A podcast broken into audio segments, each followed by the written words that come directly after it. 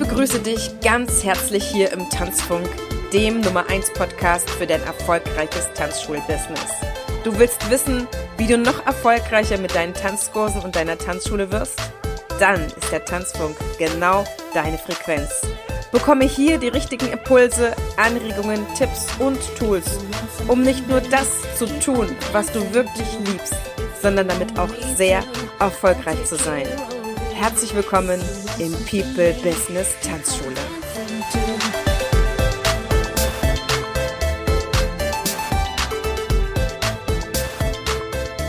Ich begrüße dich ganz herzlich hier nach einer viel zu lang gewordenen Osterpause, was wirklich nicht so geplant war, zurück im Tanzfunk. Und ich freue mich total, dass du wieder eingeschalten hast und dass du mir treu erhalten geblieben bist und vielleicht auch schon auf die nächste Folge gefiebert hast und vielleicht überlegt hast, ob ich jetzt den Tanzfunk einfach mal abgesägt habe, was nicht der Fall ist. Dazu liebe ich meinen Podcast wirklich außerordentlich sehr.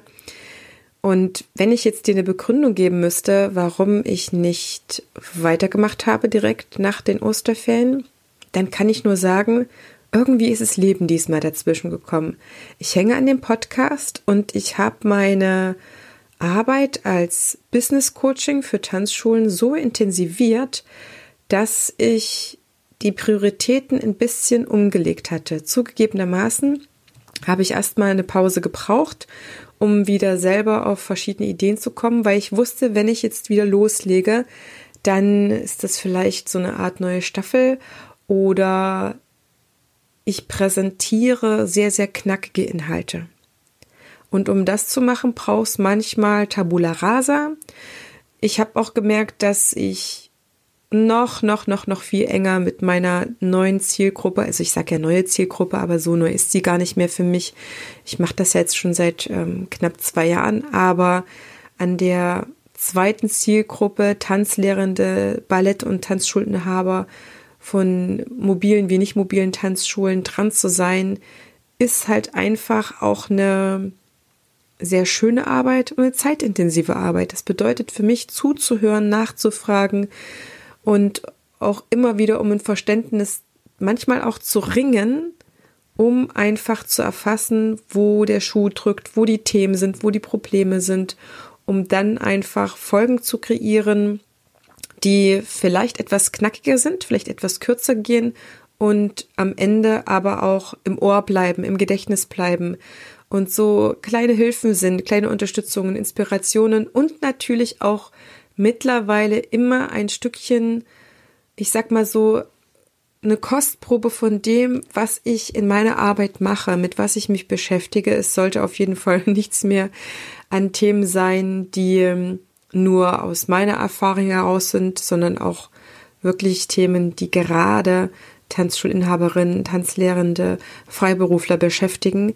Und da habe ich mir einfach jetzt ein bisschen mehr Zeit gelassen, intensiver gearbeitet, viele, viele Beratungsstunden gemacht, habe ähm, die Kollegen durchs Stand-Selling-Programm gebracht, auch abgeschlossen. Gerade haben wieder einige abgeschlossen und ich gebe mir da einfach unfassbar viel Mühe, selbst für den Abschluss. Das ist nochmal eine Art Prüfung, wo man nochmal zusammen ins Gespräch kommt und reflektiert, was ist eigentlich alles entstanden. Und jedes Mal bin ich sehr beeindruckt, wenn eben mehr als in Anführungsstrichen nur neue Werbung entstanden ist, sondern die Businesses haben sich alle transformiert und sind gereift um so viel mehr, dass die für die Zukunft extrem gewappnet sind. Das finde ich bemerkenswert.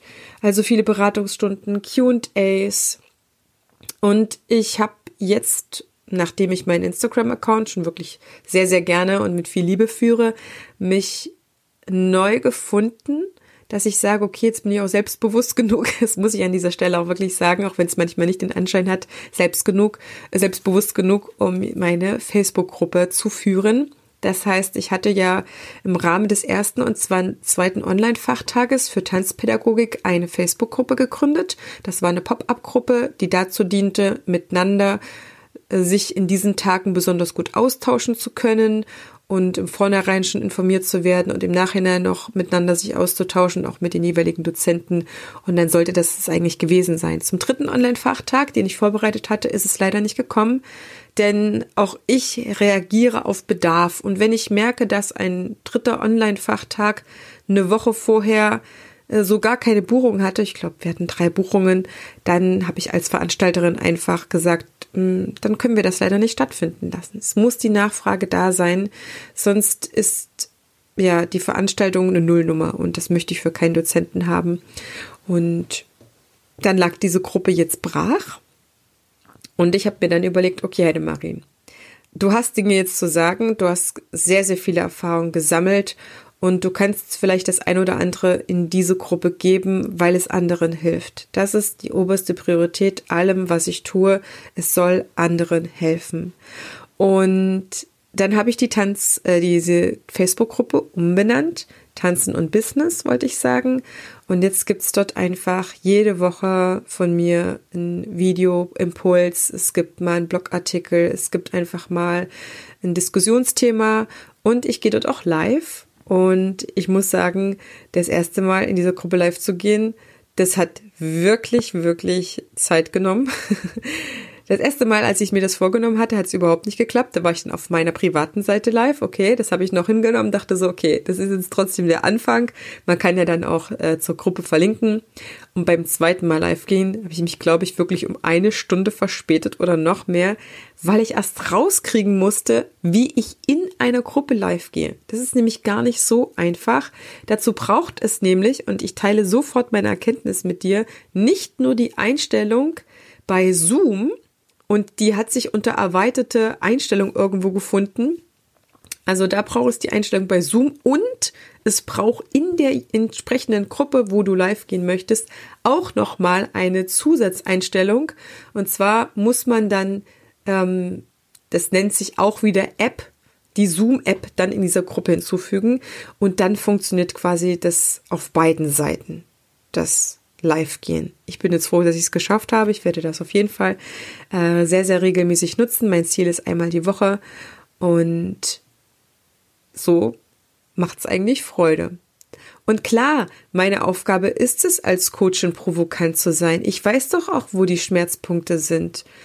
Und um ein wenig im Gespräch zu sein, um ein bisschen so vielleicht am Lack zu kratzen, sage ich mal so, um mal ein bisschen für Stimmung zu sorgen, ja, bin ich auch mal provokant. Und das hätte ich mir ähm, vor ein paar Monaten gar nicht zugetraut, denn ich habe selber im Februar ähm, noch ein Coaching gestartet für Coaches, die gerade wie ich so eine riesen Online-Videothek haben, mit der man lernt. Und ich merke, dass es notwendig ist, um an manchen Sachen so ein bisschen die Kruste abzublättern oder gerade den ambitionierten einen Andockpunkt zu geben, zu sagen, hey cool, die spricht's endlich mal aus. So. Und all diejenigen, die mir nicht zustimmen, die damit nichts anzufangen wissen, für die bin ich ja auch gar nicht die richtige Coachin. Aber diejenigen, die das cool finden, die merken dadurch noch besser, dass ich zu ihnen passe und sie zu mir. Und das ist immer das Ansinn. Das war schon als Tanzschulinhaberin so für mich. Und ich durfte mir das jetzt einfach als Coachin übernehmen. Und so macht das wirklich Freude. Also ich kann nicht versprechen, dass ich immer sehr provokant bin, aber ich komme einfach gerne miteinander ins Gespräch und wenn es dann ähm, ja Herzchen hagelt, bin ich super froh und wenn mal einer äh, rummeckert, dann ist es halt auch so. Ja, also ich kann dir nur sagen, für dein eigenes Business, man kann es eh nie jemanden, nie allen recht machen und ähm, ja, die aber besonders gut mit dir zurechtkommen, die fühlen sich halt wahnsinnig angezogen sagen voll cool, mutig oder was auch immer, willig. Äh, die fühlen sich dann halt einfach auch zu einem Persönlichen gezogen. Und das ist ja das, was wir machen. Wir machen ja ein People-Business. Das People-Business Tanzschule, das ist nicht irgendein Business, das ist ein People-Business. Von Menschen für Menschen. Da ist alles menschengeführt, auch wenn man in der Buchhaltung, in der Werbung so einiges automatisieren kann, wovon ich ein großer Fan bin, aber es ist ein People-Business. Das heißt, wir bieten keine Produkte an. Wir bieten eine Dienstleistung an oder Dienstleistungen. Ja, manche sprechen wirklich, wenn ich mit denen mich unterhalte, ja, mein Produkt und so weiter, der Tanzkurs. Nein, es ist kein Produkt. Es ist eine Dienstleistung. Dort steht jemand im Raum und bringt einem anderen was bei. Das heißt, man hat nichts in der Hand, was produziert wurde, wo das Endergebnis dann nämlich ein Produkt ist, was man dann irgendwie mitnehmen kann, anziehen kann. Selbst ein Apfel ist ein Produkt, was sich verzehrt, was sich aufbraucht. Also bei den Produkten kann man immer noch mal unterscheiden zwischen aufbrauchenden und nicht aufbrauchenden Produkten. Aber wir sind in einem Dienstleistungsbusiness. Und ich finde dieses Wort People Business einfach so mega das trifft es für mich so 100 Prozent auf dem Kopf, deswegen sage ich das auch so gerne. Aber bei Dienstleistungen unterscheidet man auch nochmal zwischen drei. Also ich unterscheide grob drei. Nämlich Dienstleistungen für den Menschen, Dienstleistungen an oder bei dem Menschen und Dienstleistungen mit dem Menschen. Also erstens Dienstleistungen für den Menschen. Das kann zum Beispiel ähm, ein Callcenter sein, was man einkauft und die führen dann für ein Beratungsgespräche oder neue Bewerbungsgespräche, was auch immer so ein Callcenter leisten kann. Aber das sind Dienstleistungen, da sitzt jemand, telefoniert für jemand anderes, für den anderen Menschen. Da muss der nicht dabei sein, da muss der nicht mitmachen. Das sind einfach Dienstleistungen für den anderen. Und da gibt es noch zig andere Beispiele, aber ich will es ja ähm, schnell und übersichtlich für dich machen und vor allen Dingen klar. Zweitens, Dienstleistungen an oder bei dem Menschen. Es gibt Dienstleistungen, die kann man am besten machen, wenn der andere wenigstens ähm, gegenwärtig ist, sage ich mal so. Es gibt die körpernahen Dienstleistungen wie Nageldesign oder auch Körperpflege oder Friseur. Das kann nur stattfinden, wenn man das an dem anderen machen kann, ja, weil eben seine Haare sind. Es gibt aber auch Dienstleistungen bei dem anderen. Das heißt, man muss wenigstens zu dem anderen in die Wohnung. Vielleicht muss er auch da sein, um irgendwelchen Strom anzumachen oder irgendwas zu regulieren. In jedem Falle sind das Dienstleistungen bei dem anderen. Zum Beispiel der Fenstermonteur. Ja, der macht das bei dir direkt zu Hause. Das ist schon relativ nah bei dir dran. Und dann gibt es eben Drittens Dienstleistungen mit dem Menschen. Der muss nicht nur anwesend und gegenwärtig sein, der muss mitmachen. Und das sind alle Angebote, Dienstleistungen, die ein Bildungsangebot beinhalten. Und beim Tanzen ist es so, dass man tatsächlich am besten anwesend ist. Anwesend und mitmacht. Also es gibt ja auch Tanzkurse, Online-Tanzkurse, da muss der Tanzlehrer nicht mit anwesend sein. Mm, das ist vielleicht im weitesten Sinne ein bisschen People-Business. Es ist immerhin ähm, für den anderen Menschen. Aber mit dem anderen Menschen im Tanzsaal zu stehen, ihn zu unterweisen und ihm dadurch Bildung zuteil werden lassen oder ihm Kulturunterricht zu ermöglichen, ist für mich ein People-Business par excellence. Und das darf man sich erstmal bewusst machen. Mir hat neulich ein Kunde gesagt, Heidemarie, das, was du machst, ist mir zu erklären, wie meine Tanzwelt funktioniert. Wo ich gesagt habe, ja, das habe ich mir selbst damals auch immer gewünscht, ja, als ich 2017 mich selber drum gekümmert habe, meine eigene Tanzschule aufzubauen, mich weiterzubilden und mir Wissen anzueignen. Da hat mir dieser Überblick völlig gefehlt. Ich hatte natürlich in der Tanzschule schon gearbeitet. Ich wusste von meiner Chefin sehr viel, was sie machen wollte. Ich hatte also einiges zum Nachahmen oder zum Kopieren. Aber so einen richtigen Überblick, was genau für ein Business ich mache, hatte ich nicht. Und das habe ich mir mit der Zeit erarbeitet und eben auch nochmal intensiviert in den letzten zwei Jahren. Und es gibt Gemeinsamkeiten und Unterschiede von Ballett- und Tanzschulen. Definitiv. Wenn ich allerdings von Tanzschulen spreche, dann sind für mich Ballettschulen oder Tanzstudios immer involviert. Selbst ein Pole Dance Studio gehört für mich so mit in diese Richtung rein. Ja, also die kann ich auch sehr, sehr gut beraten. Ich hatte letztes Jahr eine ganz tolle Kollegin mit einem Pole Dance Studio, hat enorm vom Dance Selling Programm profitiert. Aber das ist einfach nochmal etwas ganz, ganz Wesentliches von dem Tanzschulbusiness. Es ist ein People-Business. Und jetzt kommen wir nochmal ähm, zu dem aller, allerwichtigsten Punkt. Was bedeutet denn eben, dass ich diesen Kulturunterricht erteile? Oder dass jemand andere den nutzt, dass der zu mir in den Tanzkurs kommt oder zu dir? Es bedeutet zweierlei. Es bedeutet, dass das Gelingen der Dienstleistung einmal natürlich von meiner Fähigkeit abhängt, ähm, dass ich das Richtige unterrichte, also dass ich die Inhalte kenne und beherrsche. Und andererseits hängt das Gelingen des Tanzkurses, der Tanzstunde, auch davon ab, wie der andere Lernlust hatte.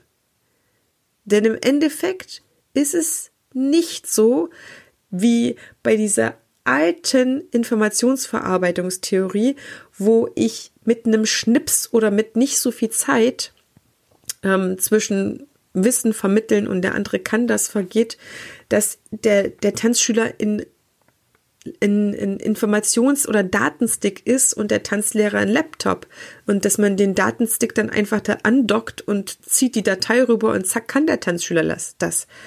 Unser Gehirn ist ein Datengenerator kein Daten- oder Informationsverarbeiter. Das heißt, der Tanzschüler muss in die Lage versetzt werden, mit bestmöglichsten, ähm, bestmöglichster Unterstützung zu lernen und sich das Können selbst anzueignen. Nur der Körper, nur sein Körper, der alles von vorne lernt, das, was du schon alles kannst und ich, muss er wieder vollkommen neu erlernen. So wie jeder Mensch am Anfang seines Lebens das Laufen lernt, dann das Rennen, das Sprechen. Jeder Mensch muss das vollkommen eigentlich alleine aus sich heraus machen. Und der Tanzlehrer kann nur für die allerbesten Bedingungen sorgen. Und damit ist er nicht nur verantwortlich für die Inhalte, des Programms, der Unterrichtsreihe, des Curriculum, wie auch immer du das nennst. Er ist für die Stundengestaltung, also dann heruntergebrochen, aufgeteilt, strukturiert auf jede einzelne Stunde verantwortlich und meines Erachtens ist er auch für die Lernlust des Schülers verantwortlich, des Tanzschülers, der Tanzschülerinnen.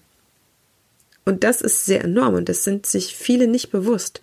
Die sehen sich halt als Lehrer, sie wurden als Lehrer sozialisiert, haben auch schon in der Schule gesehen.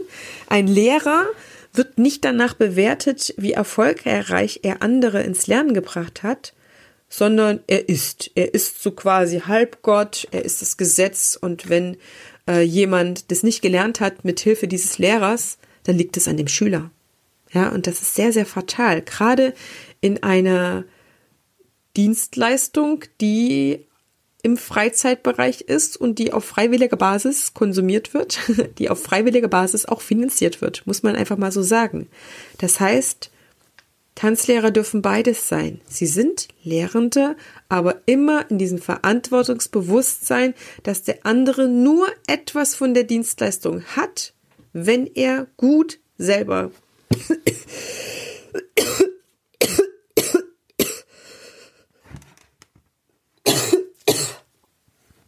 wenn der andere gut selber mitmachen konnte und in einen Zustand versetzt wurde, wo er es so einfach wie möglich hatte, sich das anzueignen.